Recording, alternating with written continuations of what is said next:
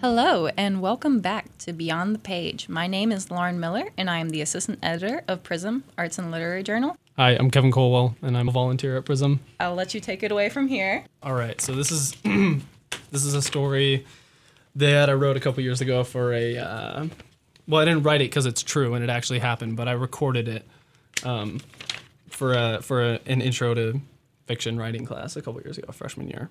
So this is this is titled Johnny the flop. It was the dead of winter when it happened. The cool autumn breeze had long since condensed into icy gusts that had stripped the rust and amber colored leaves from trees to which they clutched desperately.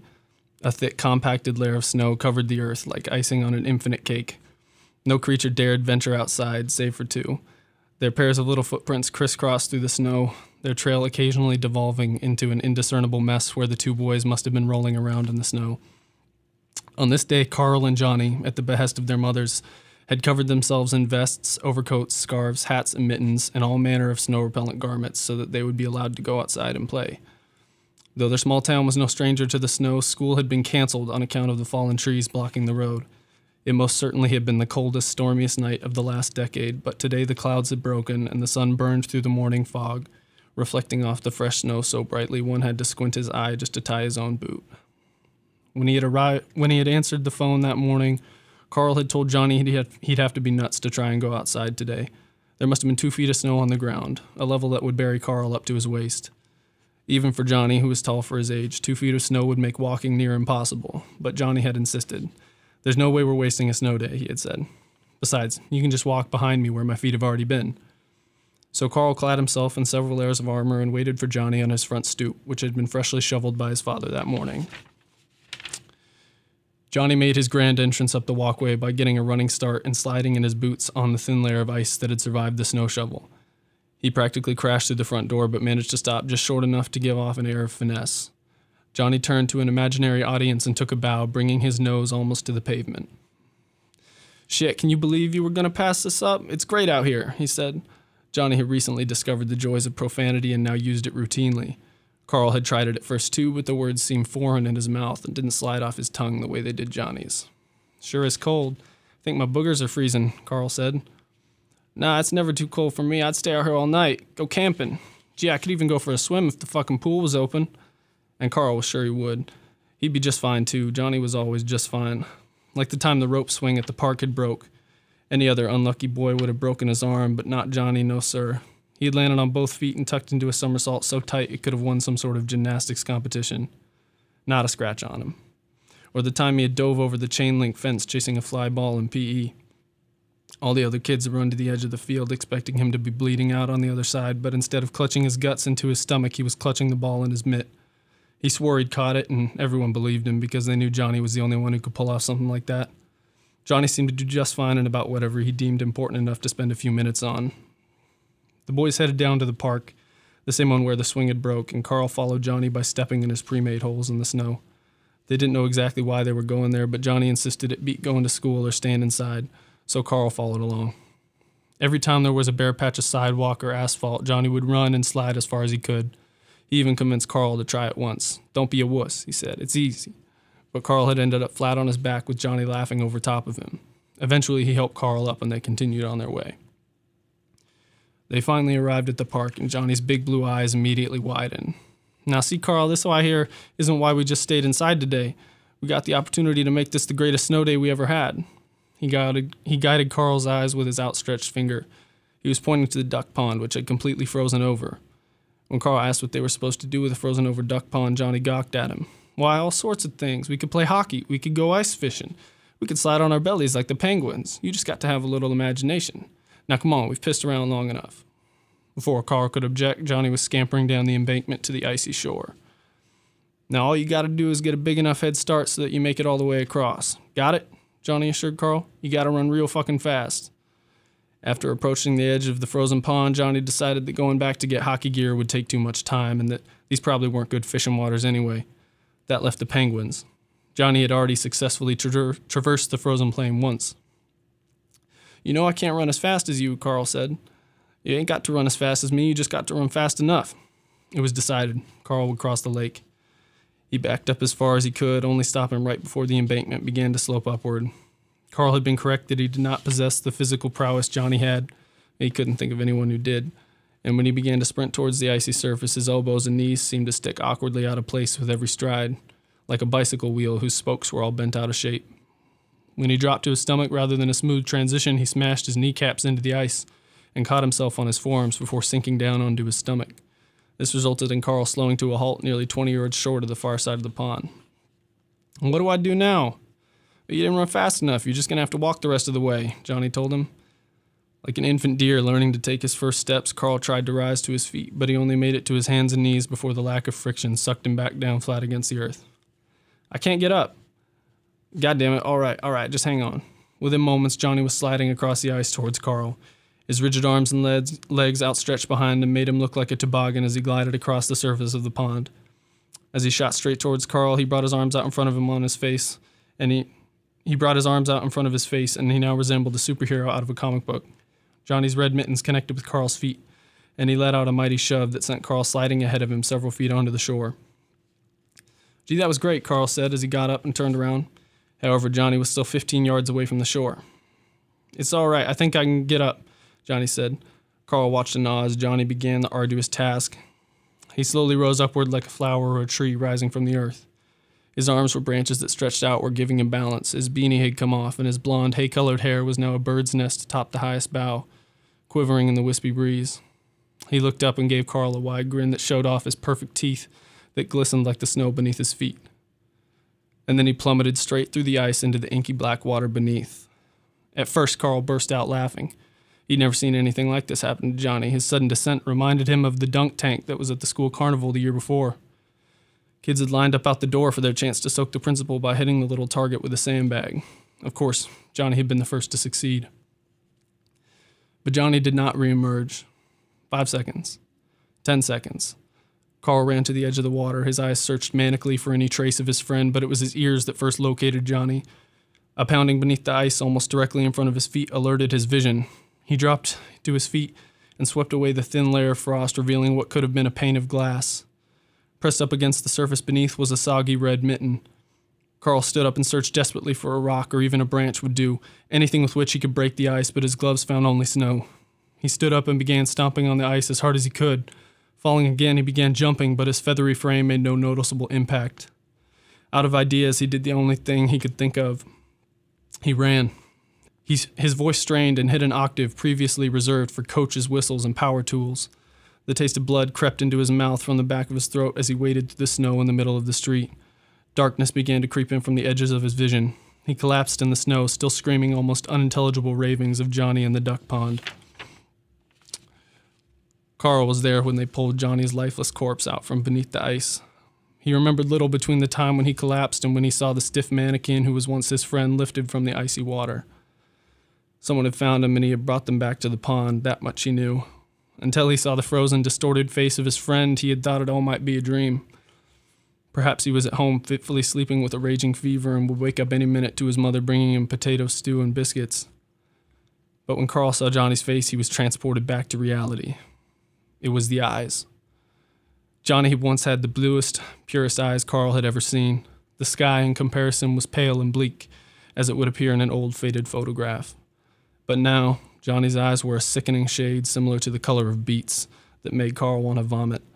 His eyes had frozen open and their blood vessels had burst, filling his sockets with blood, staining the whites of his eyes and painting his cheeks that putrid shade of red. Johnny now appeared as if in his last lonely moments he had been crying tears of blood. The turn. Did you grab my hospital bag? Yeah, hon, I grabbed it, but you're not due for weeks. I know, just in case.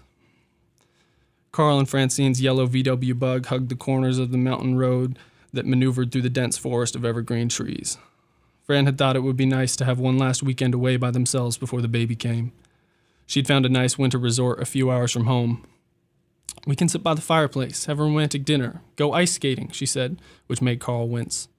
Maybe not the ice skating, hun. Carl had never learned to trust the water. It was an uncontrollable, unpredictable entity that could strike without warning. He didn't have any particular reason for it, but the water had always made him uneasy, and if he could help it, he never went near lakes or rivers, and he absolutely never set foot in the ocean, or on a beach for that matter. Even his showers were as short as they could be, and while ice skating wasn't technically in the water, it made his soul shudder all the same. Have your meetings with Dr. Hanson been helping at all? He promised he could cure you, Fran asked. Carl had never elaborated to her too deeply about his fear, but it concerned her nonetheless. It was at her request that he began seeking treatment for it. I'm not sure. He keeps talking of suppressed memories and some sort of psychohypnotic meditation crap he wants to he wants me to try. But I'll take a dive in a swimming pool before I let someone poke around in my head trying to dig up some horrible trauma I never knew I had, so he can keep charging me a hundred bucks an hour. I swear, shrinks are the mechanics of medicine, discovering a problem and then selling the cure. The Weasley man at the front desk informed Carl that there had been an accidental overbooking and that their room reservation had been moved to the opposite side of the hotel, which featured a fantastic overlook of the river. As compensation, he offered them free passes to the therapeutic hot springs, to which Francine's dismay Carl politely declined. He was already feeling a bit overwhelmed by this trip, so after they got settled in their room, he decided to take a walk to clear his head. The crisp winter air seemed to prick the inside of Carl's lungs like a needle as it flowed in and out. There was a dry powder on the ground from the night before. It would have been perfect conditions for skiing if Carl knew how to ski. He had vague memories of snowy winters from when he was very young. His family had at one time lived in Michigan, but for some reason they had picked up and moved to Arizona. And just like a toy or a sweater lost in the move, the likelihood of Carl ever learning to ski also vanished. Just as he has hoped, just as he had hoped, the cold air helped to clear his head. He thought about his wife. He thought about his unborn child, and he wondered if it would be a boy or a girl. It seemed strange to him that he secretly hoped it would be a girl. Carl didn't imagine himself being much good at raising a son, and boys, and boys had such a tendency to get into trouble. He wondered who would teach his son to throw a baseball or shoot a free throw. It couldn't possibly be himself because he had never been very athletically inclined. He had visions of his son being picked last for dodgeball, or coming home in tears because he had been cut from the baseball team. He saw his son being bullied for spending his recesses drawing instead of jumping out of swing sets or chasing little girls. The more he thought about it, the more Carl became certain that he would raise a soft, delicate boy, just like himself, and he didn't want that. Childhood was unforgiving to soft, delicate boys. Carl was lost so deeply in his thoughts and his, about his theoretical son that at first he didn't realize he had walked right out onto a bridge that crossed the river, which the man at the lodge had described. It wasn't until he was halfway across that the coursing water alerted him of his surroundings. His heart skipped a beat, and he clutched at the railing to steady himself. But after a few moments, he realized he wasn't terribly frightened. Perhaps there was some good in seeing that crook Dr. Hanson after all. He leaned against the railing and forced himself to look down into the rushing rapids beneath the bridge. The river. Carl let himself become mesmerized by the current. It was like watching a black silk sheet flap in the wind. He wondered how fish ever saw where they were going. His mind was torn from this line of thought when something in the water caught his eye, but it was swallowed up again by the blackness almost immediately. The cold must be getting to his head because he could have sworn he saw, there, again, a flash of red just beneath the surface of the water. Carl focused his vision. Within a matter of moments, the object reappeared once more, this time long enough for him to make out what it was a mitten, a small red mitten and as he stared at it, perplexed, he realized it was connected to an arm, a child's arm. Carl wasn't sure if it was the shifting current or his mind playing tricks on him, but mittens connected to the arm seemed to wave at him. Jesus Christ, he thought. It's a child. And he dashed back across the bridge and down the embankment until he's, he was standing at the edge of the water. Carl searched his surroundings frantically for a branch or a vine, anything to offer this drowning child. Finding nothing, he turned to run back to the lodge, but only made it a few steps before he stopped cold. He must have been at least half a mile from the closest building. There was no time for that. He ran back to the edge of the water and, without thinking, plunged forward into its icy jaws. Instantly, the cold sunk its teeth into Carl's feet, then his thighs, and finally his chest as he waded further into the river. It sucked the warmth and energy from his body and replaced it with its frigid venom that made him feel as if his limbs were full of lead. He was almost to the middle of the river when his foot connected with something. He plunged his arms deeper and grabbed hold of the child's arm. As he pulled upward with all his might, he felt the tension give way and a small form slowly rose to the surface. He cradled the child's body in his arms and lifted its face out of the water. Carl screamed. He knew that face instantly. It all came rushing back to him just as the river rushed around him now. The snow, the duck pond, Johnny. Carl remembered everything. All the demons that had been forced to the recesses of his conscious mind seemed to suddenly make themselves known again and step forward from the shadows as if saying, You thought we were gone? Then Johnny opened his eyes. His gruesome, nauseating, blood stained eyes that petrified Carl more than the icy river ever could. Carl almost screamed again, but Johnny opened his mouth first. The voice that followed was inhuman. It came from deep within the little boy's frame, and it was thick and gargled as if its throat was full of mucus and swamp water. Carl, why didn't you save me? You could have saved me if you wanted to, but you ran away. Why did you run away? Johnny, I'm sorry. I tried, but there was nothing I could do. All I could think of was to run for help. Thick, hot tears began to stream down Carl's face and blur his vision as he looked down into the face of his friend. I died because you're a fucking coward. You robbed me, Carl. It should have been you. You're the one who couldn't make it across the pond. I died helping you. A spot of red appeared on Johnny's forehead from beneath Carl's face. Carl wiped his own cheeks and found his palm to be scarlet red. He was crying tears of blood. You can still do right by me, Carl. You've had your life. Now let me have mine. Carl cried even harder now. Blood streaked down his face and stained his clothes. He could no longer see his friend's face, but he nodded in understanding. It was his fault and he knew it. He released Johnny's limp form from the current. He released Johnny's limp form into the current, and within moments it was out of sight. Then Carl lifted his feet from the smooth rocks at the bottom of the river and allowed himself to float on his back after Johnny. As the current took him, he gazed upward at the white winter sky that completely encompassed his vision. The resort groundskeeper was the unlucky soul to discover Carl's body the next day. He'd gone down to the river to collect the beer bottles and trash the guests had a bad habit of leaving behind, but instead he'd found a bloated, broken body with the sickliest pair of eyes he had ever seen. He'd called the police, of course, after the initial shock wore off, and upon their arrival, it took only moments for them to discover Carl's wallet and identify the body. A particularly green young recruit was then tasked with the assignment of locating the deceased's wife and informing her of the tragedy that had occurred. Francine had been worried about her husband, but not right away. She knew how Carl needed his alone time.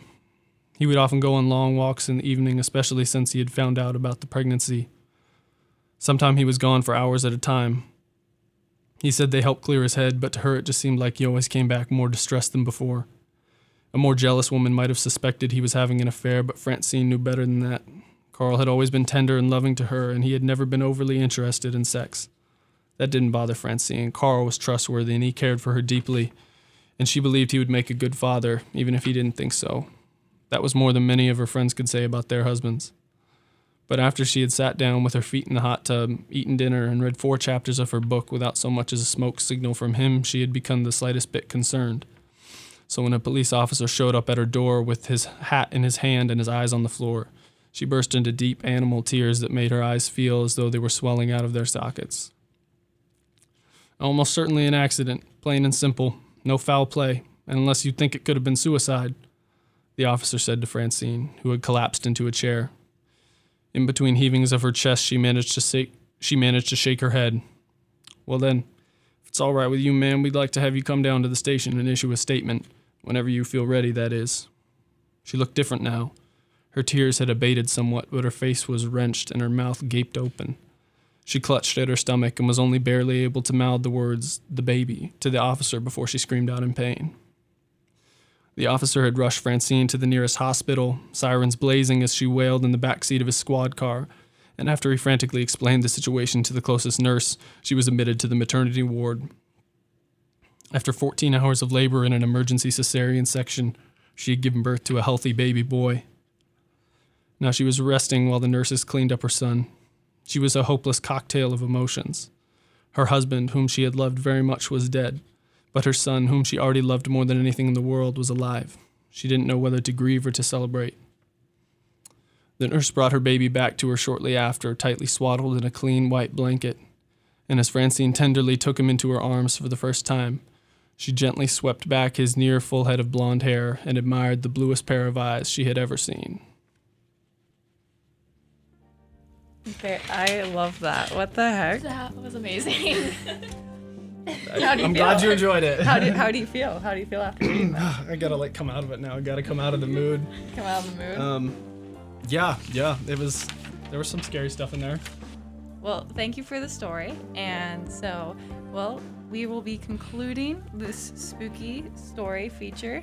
Um, so I wanted to thank you for coming today. Just a reminder that submissions will be due on November 22nd, which is a Friday of week eight, and you can submit that at www.orangemedianetwork.com slash prism slash site slash submit. Alrighty, well, I hope you guys have a great rest of your day.